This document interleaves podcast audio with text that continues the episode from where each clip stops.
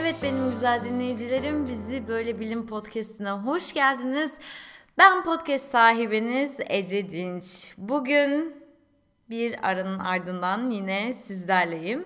E, bugünkü konumuz anksiyete ve mükemmeliyetçilik olsun istedim. Neden böyle derseniz çünkü herhalde son 2-3 gündür anksiyetem kötü. Ee, o yüzden de hani tam olayın içindeyken sıcağı sıcağınayken bununla konuştuğum bir e, podcast yapayım dedim. Tabii ki hani şunu başında söylemem gerekir. Benim psikoloji alanında herhangi bir formda uzmanlığım yok. Burada sadece bir hasta olarak, bir patient olarak bulunuyorum efendim.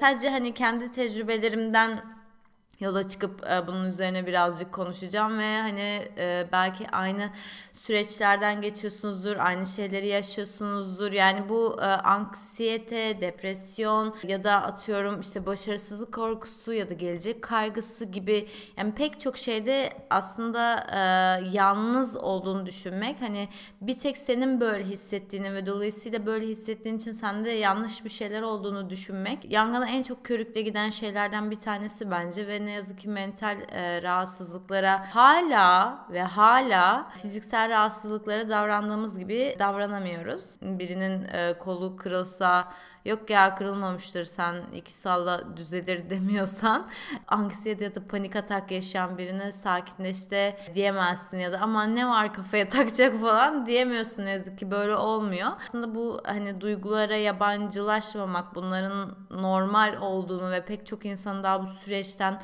geçtiğini bilmek önemli diye düşünüyorum. O yüzden de bu bölümde hani sıcağı sıcağına bunun üzerine konuşalım dedik. Ee, podcast'imin neden e, geciktiğini söyleyeyim. Zaten sebeplerinden bir tanesi de bu. Ee, bir tane kitaba başlamıştım ben Kirke diye. Duymuşsunuzdur bir ara bayağı popüler oldu. Mitolojik hikayeyi bir kadın karakterin üzerinden anlatıyor ama hani önemli bir tanrı bile değil. Bir nehir tanrısı böyle birazcık vasıfsız e, çok fazla gücü yok falan öyle bir şey. E, ondan sonra hikaye bu e, kadının kendi gücünü keşfetmesi üzerine ilerliyor ve mitolojiyi çok seven bir insan olarak zaten kitaptan çok fazla bir beklentim olmadan yani standart bir mitoloji hikayesi dinleyebilmek adına kitaba başladım ama e, açıkçası bir türlü bitiremedim kitabı. Bir türlü bitiremedim. Yani bir noktada şişmeye başladım kitabı okurken. Kitabı da bitirmek istedim çünkü feminist gözle yazılmış bir kitap. O yüzden hani kitap üzerinde de konuşalım böyle. Kritik yapalım falan istedim. Sonra tabii kitabı bitiremedikçe podcast'i de erteleyip durdum. Böyle saçma sapan bir durum oldu. Bari kitabın konusuna açılmışken neden bir türlü bitiremiyorum onu söyleyeyim. Ee, kitap çok boşluğa düştü gibi hissediyorum. Yani ne karaktere bağ kurabildim ne atıyorum amacını öğrenebildim. Yani böyle yaprak, yaprak gibi yani rüzgarda savrulan bir yaprak gibi kitap. Bana ne anlatmaya çalıştığını anlamıyorum çünkü hiç vermiyor bana onları falan. Ama çok güzel pastoral e, şeyleri var tasvirleri var. Yani doğa tasvirlerini falan çok beğendim. Bazı betimlemeleri e, hoşuma gitti ama edebi anlamda da çok güçlü bulmadım. Bu benim kendi şahsi görüşüm. Tabii ki belki siz okumuşsunuzdur ve bayılmışsınızdır. Belki size erişen noktaları vardır. Bana e, erişmedi. E, ama işte anlatmaya çalıştığım şey şu ki kitabı bitiremediğim için podcast'te de başlamadım. Çünkü e, kusura bakmayın telefonum çaldı. Hemen geri geldim. E, kitabı bitiremediğim için podcast'te de başlayamadım. Çünkü mükemmeliyetçiyim.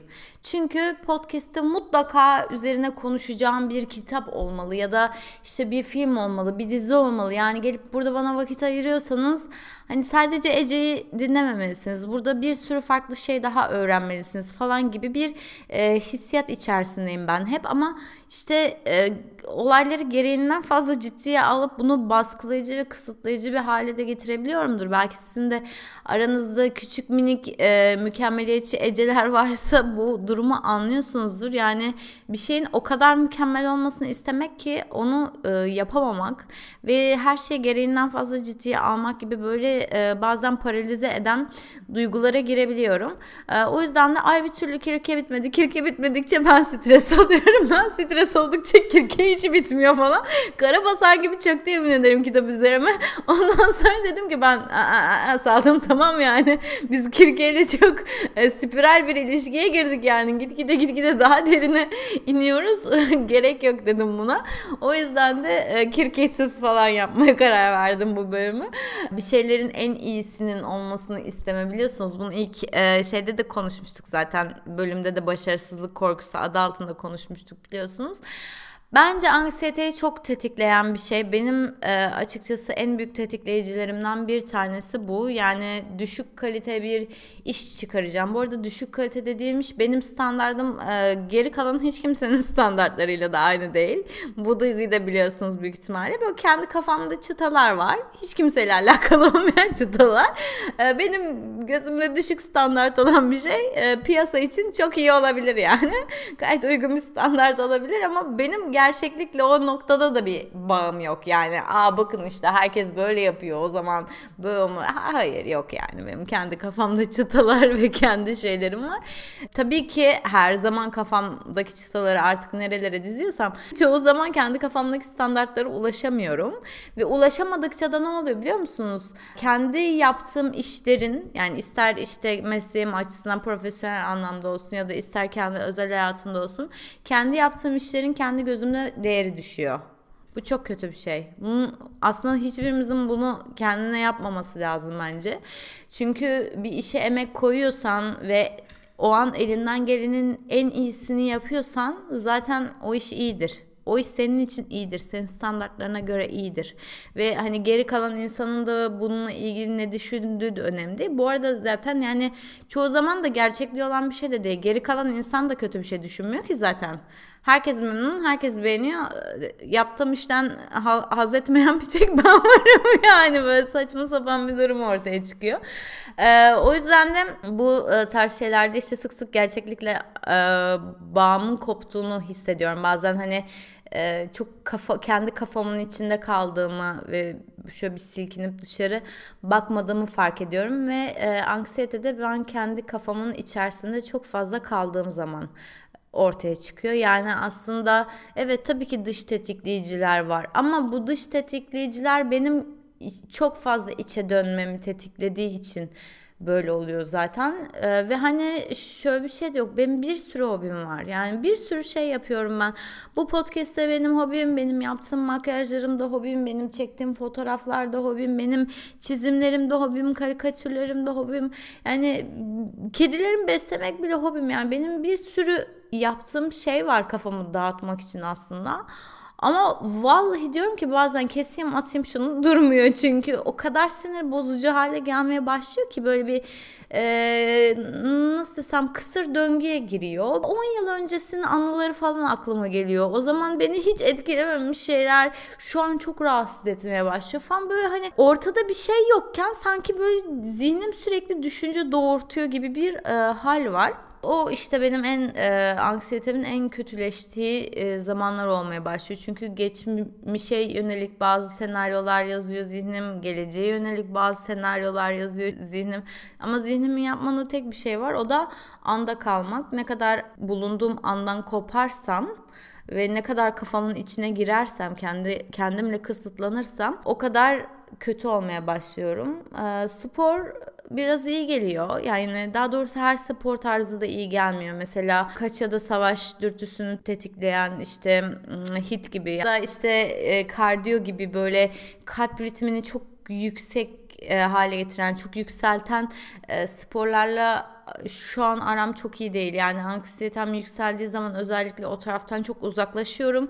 Hani e, kalp ritminin belli bir seviyeye geçmediği e, yoga gibi işte bazen nadiren de olsa pilates gibi hatta bazen pilates bile bana çok hızlı geliyor. Sakin e, sporlara yönlenmeye çalışıyorum ya da işte bir dışarıda yürüyeyim, hava alayım falan gibi hani spor derecemiz artık bunun bu seviyeye geliyor anksiyete dönemlerinde ama gene de hiç yoktan iyi. Ama artık bunları öğrendim mesela çünkü e, önceden şey mücadele de ediyordum. Şey o duyguyu da bilirsiniz yani stresle mücadele etme, stres sanki hiç yokmuş gibi davranma ya da stres hiç olmaması gereken bir şeymiş gibi davranma ki e, iki formda da daha fazla stres yaratmaktan başka hiçbir işe yaramıyor. Stres orada hissediyorsun ama hissettiğin için kendine kızıyorsun. Ne gerek var şimdi? Bunu niye hissediyorum? İşte e, daha böyle kendi öz değerine dönen içsel e, hesaplaşmalara geçmeye başlıyor. E, neden ben böyle her şeyde stres oluyorum? Ben zayıf mıyım? İşte ben güçsüz müyüm falan. E, hani artık yetişkin bir insanım. Bunları kendim halledebiliyor olmam lazım. Bula bula böyle bir sürü e, şeyleri, düşünceleri tetikliyor ve ben o yüzden stresle çok mücadele etmemem gerektiğini artık anladım. Oradaysa orada Orada kanka yani artık barışacağız bununla. artık bir yüz yüze bakışacağız bununla. Hissediyorsam da hissediyorum. Önceden böyle hani çok içimde içimde patlıyordu o böyle stres anladınız mı? Böyle hani burun deliklerin aç, açılır ama hiçbir şey söylemezsin dışarı falan öyle oluyordu. E, şimdi öyle değil. Şimdi e, gayet de açım bu konuda. Şu an anksiyetem azdı. Şu an kötü hissediyorum. Şu an stresliyim. Hmm, keyfim yok. Biraz sakinleşmem lazım. Üstüme gelme, bana bulaşma. İyi değilim yani. Hani bunları çok rahat bir şekilde söyleyebiliyorum artık. Olayı büyütmemiş oluyorum aslında. Hani diğer türlü onu böyle tutmaya çalıştığımda daha fazla büyütüyormuş gibi hissediyorum. Yaşadığınız herhangi bir e, mental problemde hemen herkesin karşılaşacağı bir şey bu aslında.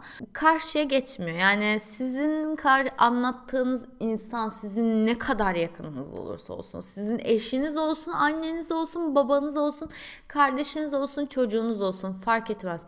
Mental hastalıklar bilmiyorum bir şekilde karşı tarafa geçmiyor. Sen içinde cehennem azabı yaşıyor olabilirsin ama dışarıdan normal görünüyor olabilirsin ve karşındaki insanın da canlı gönülden yaşadığın sıkıntıları anlatmaya çalıştığında bu sıkıntılar karşıya geçmediği için karşındaki insan bunu anlamadığı için ve senin beklediğin desteği veremediği için anlamadığından dolayı kendini daha kötü ve e, daha yalnız hissedebilirsin. Bence e, hani bu anksiyete, panik atak, işte depresyon böyle günümüzde çok sık görülen artık birçoğumuzun hayatında en azından bir iki kişinin ciddi formlarda yaşadığı bu e, mental hastalıklarla ilgili bir şey kabullenmemiz lazım bence. Hiçbir zaman karşı tarafa tam olarak geçmeyecek. Ama bu demek değil ki yani insanlar bilinçlenmesin, insanlar bunu öğrenmesin. Hani bunun doğal bir şey olduğunu, bunun e, tırnak içerisinde söylüyorum şu an beni görmüyorsunuz ama tırnak içerisinde söylüyorum rahat batması olmadığını anlasınlar tabii ki bir şekilde bilinçlensinler okey ama bir noktada o beklentiyi de birazcık azaltmak lazım. Yani karşı tarafın senin tam olarak ne hissettiğini anlamamış olması senin duygularını daha az değerli hale getirmez. Senin duygularını gerçek dışı hale getirmez. Seni şımarık bir insan yapmaz, seni huysuz bir insan yapmaz, seni güçsüz bir insan yapmaz, seni zayıf bir insan yapmaz. Seni sadece anksiyete yaşayan bir insan yapar. Ee, o yüzden de bu tarz şeyleri hani gereğinden de çok anlamda yüklememek lazım yani hani işte beni tam olarak anlasın bana tam olarak istediğim desteği versin onun anlamamasıyla da bir noktada barışık olmak lazım. Yani herkes tarafından her konuda tam olarak anlaşılma hissiyatını salmak lazım. Bu e, benim senelerdir omuzlarımda çok ağır e, taşıdığım bir yük. Herkes tarafından her zaman anlaşılmak isten, istenmek e, anlaşılmayacak ne yapıyorsun dersen valla bir şey de yapmıyorum bence. Ama e, yani o şey e, dışarıdan bir sebebe bağlı olan bir şey de değil. O içeriden gelen bir e, motivasyon bir dürtü yani. Bu zaten hani benim e, bir süredir çözmeye çalıştığım bir şey. Terapimde de konuşuyorum. Terapi alıyorum artık. Hem anksiyete ile ilgili hem de mükemmeliyetçilik ya da tam olarak anlaşılmak, benimsenmek, kabul edilmek gibi e, dürtülerden birazcık sıyrılmak için. Çünkü hani bunlar e, dışarı pozitif yansısa da işte çünkü sevecen oluyorsun, yardımsever oluyorsun, işte kavga çıkartmıyorsun, uyumlu oluyorsun, her şey tamam diyorsun. Bunların dışarı e, dönem versiyonları bu herkes tarafından anlaşılmak ve sevilmek ve kabul edilmek dürtüsünün dışarı dönem versiyonları çok pozitif göründüğü için dışarıdaki insanlara o yüzden sen içeride farklı bir şey yaşadığında ya da farklı bir şey tecrübe ettiğinde ya da düşündüğünde e, karşı tarafa hiç geçmemesiyle sonuçlanıyor. Yani çünkü o kadar kapalı kutu gibi kendi içinde yaşıyorsun ki duygularını. Kabul edilmek için o kadar yumuşak bir yüzey sunuyorsun ki dışarı e, iç, içindeki e, pürüzlerden o zamana kadar hiç kimsenin haberi olmadığı için sen böyle benim anksiyetem var, benim depresyonum var falan bir şeyler dediğin zaman insanlar ne oluyor falan diyor. bir saniye önce çok iyiydin, hiçbir şeyin yoktu falan. Hani hep gülüyorsun, hep mutlusun, hep neşesin gibi görünüyor. Niye böyle falan gibi şeyler, tepkiler geliyor insanlardan doğal olarak. Ve sonra kapalı kutunun içinden sen diyorsun ki beni anlamıyorlar beni yargılıyorlar şimdi benim anksiyetem var, benim depresyonum var diye. Hayır, seni sadece anlamıyorlar, seni yargılamıyorlar çünkü senin gösterdiğin kadarın bu kadar. Seni sadece bu kadar tanıyorlar. Senin o pürüzlü yüzeylerini belki de hiçbir zaman göremediler çünkü duvarların çok yüksekti. Belki sevilmemekten korktun, belki kabul edilmemekten korktun, belki insanlara bağımlı olmaktan korktun, belki terk edilmekten korktun vesaire vesaire. Herkesin kendi duvarlarını örmek için çeşitli sebepleri var bence. Kimimiz işte bu duvarları e, sevecenlikle örüyoruz. Kimimiz bunu e, agresyonla örüyoruz. Agresifleşerek insanları uzak tutarak yapıyoruz. Ama her iki durumda da işte destek gerektiğinde e, aradığınız kişiye ulaşılamamasının ee, sebeplerinden bir tanesi de ne yazık ki bu oluyor. Yani e, sorun önündeyken onu olduğundan büyük bir şey gibi görüp saklamaya çalışmak. Halbuki insan hepimiz her şey, her şey insan için. Sorun önündeyken sorun söyle. Canın sıkkınsa söyle. Mutsuzsan söyle. Her zaman mutlu olmak zorunda değilsin. Her zaman keyifli olmak zorunda değilsin. Biri sana neden mutsuzsun derse de ki şu an keyfim yok ama seninle alakalı bir şey değil. Hani biraz böyle oturayım ondan sonra bir süre sonra zaten kendiliğimden toparlarım. Çünkü duygunun olduğu hali bu. Bu kadar. Şu an böyle hissediyorum seninle alakalı değil. Birazcık böyle duracağım sonra toparlayacağım. Çünkü duygular sonsuza kadar üstümüzde yapışıp da kalmıyor. Günün birinde öleceğimizi bilmemize rağmen günün her saniyesi bunu unutup yaşamayı başarabiliyorsak Duygular da aynı şekilde geliyorlar ve gidiyorlar. Kendi kendilerini doğuruyorlar ve yok ediyorlar. Aslında çok üzerine bir şey, bir çaba harcamana gerek yok. Ama sen işte o duyguyu yargılayınca kuyruğundan tutuyorsun. Geçip gidecekken gitmiyor. Çünkü salmıyorsun. Diyorsun ki niye buradasın? Köşeyi çekiyorsun onu. Duvara dayıyorsun. Diyorsun ki niye geldin buraya? Niye buradasın? Senin burada ne işin var diyorsun. Halbuki oradan geçip gidiyordu. Bir sağ bir yoluna baksın. Neyse bu böyle bu bölüm biraz böyle monolog gibi bir bölüm oldu. Niye böyle oldu bilmiyorum. Biraz içime mi döndüm? Hayret bir şey. Anksiyeteden başka bir şey daha konuşacaktım bu bölüm ama onu acaba gelecek bölüme mi bıraksam diye e, düşünüyorum. Bir bakayım kaç dakika olmuş. Ona göre e, gelecek bölümü bırakacağım. Hemen haber veriyorum size. Tamam güzel. Ee, biraz daha vaktimiz varmış. Ee, o zaman size şeyden bahsetmek istiyorum. Sesli kitaplardan. böyle reklam girecekmiş gibi oldu oraya ama yok değil. Ee, sesli kitap konseptinde ben birazcık böyle şeydim, uzaktım. Sanki böyle sebzeleri haşlayıp suyunu süzdükten sonra pişirmek gibi. Sanki vitaminlerinden faydalanamayacakmışım gibi hissediyordum. Tam olarak kitaptan alabileceğim şeyi alamazmışım ya da çok sıkıcı gelirmiş. Uykun gelirmiş falan gibi hissediyordum. Bir tane denemeye karar verdim. Homo sapiens kitabında zaten uzun süredir e, gözüm vardı. O yüzden kitapla başlamak istedim.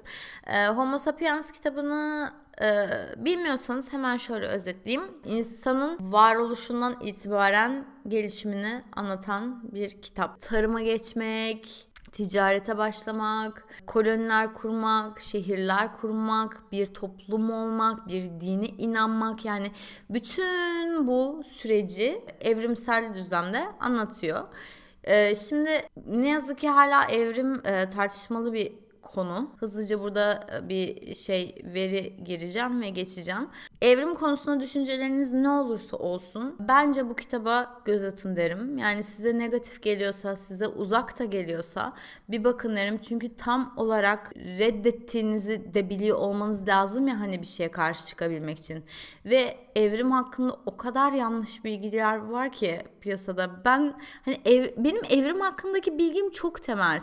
Gerçekten en temel şeyleri biliyorum ama ona rağmen bana bile saçma sapan geliyor insanların evrim hakkında düşündüğü şeyler ya da insanların evrimin ne olduğunu sandığı bana çok garip geliyor. Evrimin ne olduğuyla ilgili daha net bir fikir sahibi olabilmek için bence e, bir bakabilirsiniz kitaba. Hani evrim belki hani kelime olarak da üzerine negatif bir etki yapıştırdığı için korkutucu bir şey olmuş olabilir ama hani kalıtım çerçevesinden bakarsanız kalıtım ve doğal seleksiyon çerçevesinden bakarsanız çok daha mantıklı bir hal almaya başlıyor artık. Şey örneklemesi vardır. Beyaz ve kahverengi tavşanlar var. Yaz aylarında beyaz tavşanlar e, doğada daha fazla görüldüğü için avcılar tarafından avlanırlar. O yüzden yaz aylarında kahverengi tavşanların sayısı artar. Çünkü beyazlar daha çok avlandığı için daha az üre, üremiş olurlar.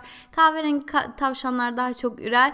E, kışın kar yağdığında da kahverengi tavşanlar görüldüğü için onlar avlanır ve beyaz tavşanlar daha çok ürer ve bunun tüm dünya çerçevesinde milyonlarca yıldır doğa eliyle devam ettiğini düşünün. Doğa değiştikçe canlılar da ona göre adapte olup hayatta kalıyorlar ve milyonlarca yıl gibi koskoca sürelerden bahsediyoruz.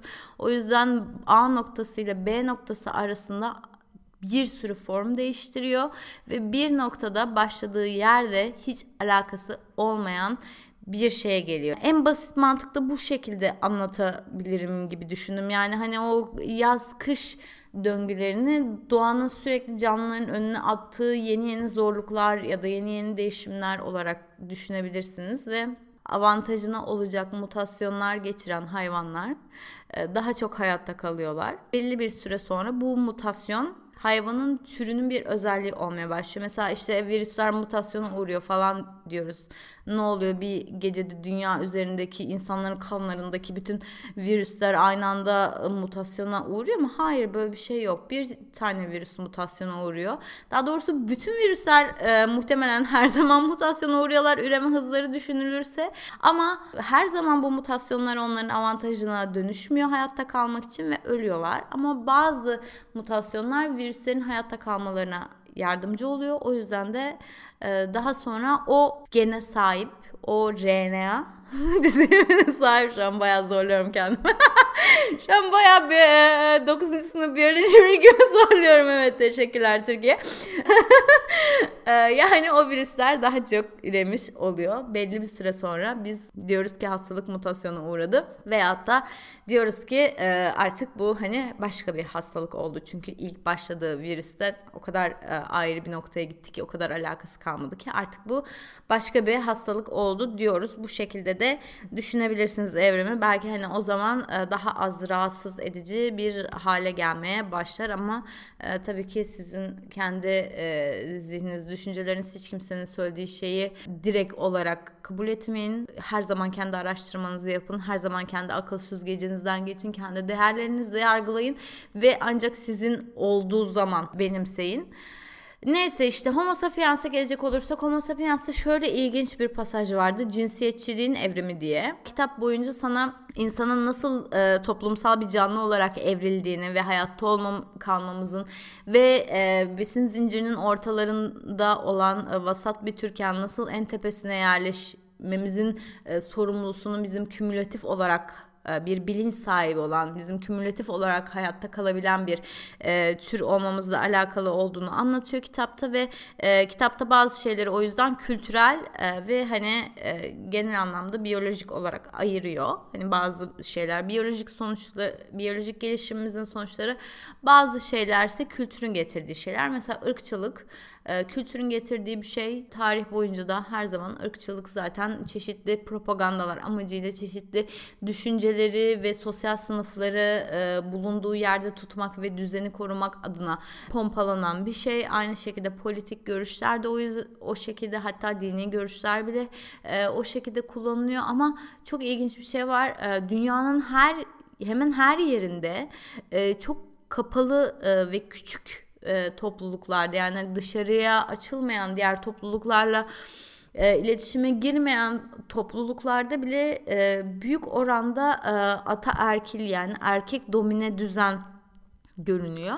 Ee, ve hani kitap buna bir e, açıklık getirmeye çalışıyor. Hani neden belli ki hani bu bir kültürel bir sonuç olmadığına göre biyolojik bir şey olması lazım. Biyolojik hani kaynağı bunun ne olabilir? Neden ataerkil? Çeşitli teoremler var. İşte bir tanesi kadınların e, fiziksel olarak daha güçsüz olduğu için e, erkeklerin e, Şimdi bu, bu noktada kitabın kullandığı dil e, biraz rahatsız edebilir ama lütfen olmayın.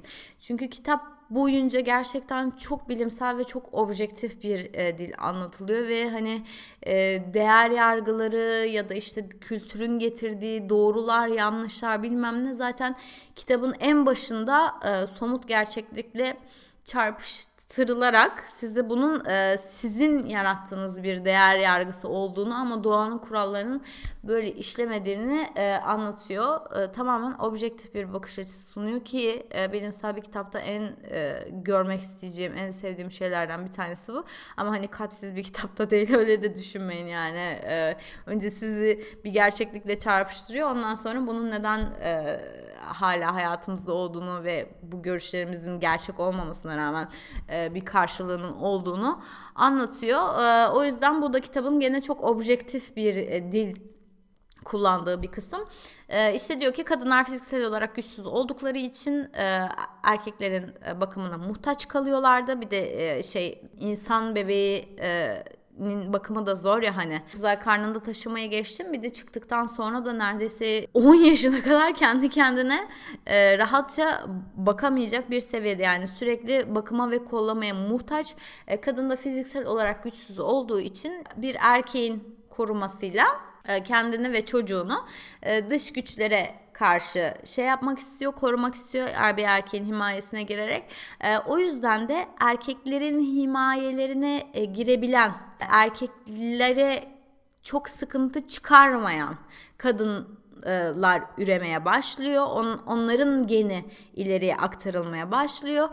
Dolayısıyla zaman içerisinde daha da daha da daha da uysal kadınlar ortaya çıkmaya başlıyor. E, bu noktada çok rahatsız olduğunuzun farkındayım dilden ama zaten e, çok uzun sürmeyecek bu. E, ama kitap diyor ki bu teoride şöyle bir yanlışlık var. Kadının fiziksel olarak güçsüz olduğu primat türlerinde ana erkil bir düzen ortaya çıkar. Yani kadınlar o korumayı erkekten değil birbirlerinden e, almaya çalışırlar. Hatta orada kitapta bir tane de primatürü söylüyor örnek olarak ben ona şey yapamadım da e, hatırlamıyorum ama e, şöyle yani kendileri bir e, topluluk oluşturuyorlar. Herkes bütün e, dişi bireyler çocuklara ortak bakıyorlar e, ve dışarıdan bir erkeğin e, saldırısı bir tehdidi olduğu zaman da hep birlikte müdahale ediyorlar. Terkil değil ana erkil bir topluma gelişmesi gerekirdi diyor kitap. E, o yüzden bu fikri desteklemiyor. Yine başka bir tez var. Erkeklerin e, daha agresif olduğu için hani kadınları baskılamaları yönüne. Yani birkaç çalışmada erkeklerin kadınlardan biraz daha agresif olduğu e, gözlemlenmiş ama orada da şöyle bir problem var agresyonla yürüyen bir e, şeyde değiliz artık. Dünyada değiliz artık. Kadının taktiksel olarak bir savaş yönetmesini engelleyecek e, hiçbir şey yok. Fizikte, kimyada, biyolojide yani bilim alanlarında çalışmaması için, kadının politikaya girmemesi için bunlar için hiçbir sebep yok ve aslında dünyanın denklemi hatta kadının iş kurmaması için falan da bir sebep yok ama kadınların işleri ya kadınların iş kurması bile çok çok yeni. Kadınların kocalarını bağlamadan tek başlarına iş kurması bile çok yeni biliyorsunuz. İlk bölümde konuşmuştuk. Dünya aslında şu an kaba kuvvetle dönmüyor. Dünya e, hatta uzun zamandır kaba kuvvetle dönmüyor. Fiziksel güçle dönmüyor. E, ve hani iş fiziksel güce geldiği zaman atıyorum çok ciddi de bir fark yok. Hani eğer e, tarla çapalayacaksan, hasat toplayacaksan hani çok daha ilkel e, yeni yerleşim hayatına geçilen dönemi düşünürsek ee, zaten hayvanlarımızın hepsi artık evcil. Avlanmak gibi bir şey de kalmadı artık. O yüzden mesela bu da bir e, cevap değil. Yani bu da bir e, cinsiyetçiliğe çözüm değil. E, ne yazık ki kitap cinsiyetçiliğe evet budur diye bir çözüm vermiyor zaten. O e, evrimsel sürecin bir e, gizemi olarak duruyor sanıyorum ki yani bu şeylerin teoremlerin hepsi parça parça mantıklı gibi görünüyor ama gerçekten büyük resme bakınca neden diye düşünüyorsun. Kadın demir dövemez mi? Kadın tarla süremez mi? Bunların hep, hepsini yapabildiklerini biliyoruz yani. Hepimizin tek eliyle çekyat kaldırıp aşağı altını süpüren anneleri var. Bilmiyorum yani çok böyle ilginç bir konu. Beni bayağı düşüncelere sürükledi ve gerçekten neden böyle olduğunu ben de anlayamadım, bulamadım. Neden bu kadar hani evrensel bir şey cinsiyetçilik, bu kadar neden e, insan ırkının içine işlemiş bir şey. Homo sapiens'te işte ilk Hammurabi kanunlarını falan da anlatıyor ilk böyle yazılan kanunlar. E falan diyor işte bir kadını ıı, yaralarsanız parasını ödersiniz. Hani eşya gibi böyle işte bir kadına tecavüz edersiniz parasını öder onu satın alırsınız falan böyle o kadar o kadar iğrenç ki o kadar o kadar kötü bir noktadan başlamış ki kadın hakları gerçekten inanılmaz. Hayret ettim yani. Sığır 10 akçe, kadın 30 akçe falan öyle bir şey. Bilmiyorum gerçekten çok saçma.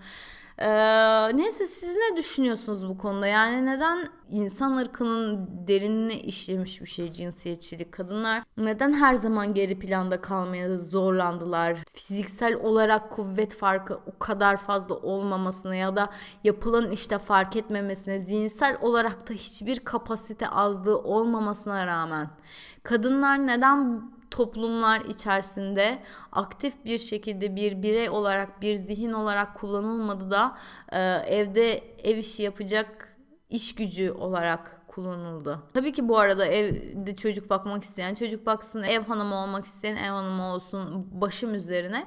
Ama orada bir birey olarak tanımak var o kişiyi.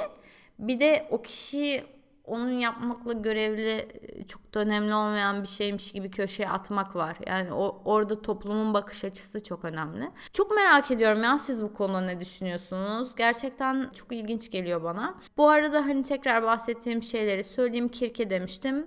Homo sapiens demiştim. Ee, ben e, Storytel'den dinliyorum. Ee, ama başka sesli kitap uygulamaları da var herhalde. Ee, neyse bugünkü bölümümüz de böyleydi. Bugün herhangi bir notum yoktu. Herhangi bir planım yoktu. Bugünün birazcık da işte bölümünün hakkını verebilmek adına mükemmel olmamaya çalışmak adına e, size burada olduğu gibi düşündüğüm gibi bir şeyleri e, filtreden geçirmeden herkesin kulağına hoş gelecek e, köşeleri yumuşatılmamış bir hale getirmeden pürüzleriyle birlikte e, vermiş oldum. İnşallah pürüzlerimi seversiniz. İnşallah pürüzlerimi seversiniz. Sizin de bol bol kendi pürüzlerinizi gösterebildiğiniz ve bundan çekinmediğiniz ve e, her pürüzün aslında bir karakter olduğunu ve köşeleri yumuşatılmış ve törpülenmiş insanların ne yazık ki bizde pürüzlü karakterler kadar iz yapmadığını aklımızın bir köşesinde tutalım. Hepinizi çok seviyorum, çok öpüyorum beni dinlediğiniz için. Çok teşekkürler. Ee, iTunes'tan dinliyorsanız bana 5 yıldız verip yorum yapabilirsiniz. Çok mutlu olurum. Ee, aynı zamanda Spotify'da ve SoundCloud'tayız da. Alt dire Ece Dinç olarak beni Instagram'dan da bulabilirsiniz. Hepinizi öpüyorum. Bir sonraki bölümde görüşmek üzere. Hoşçakalın.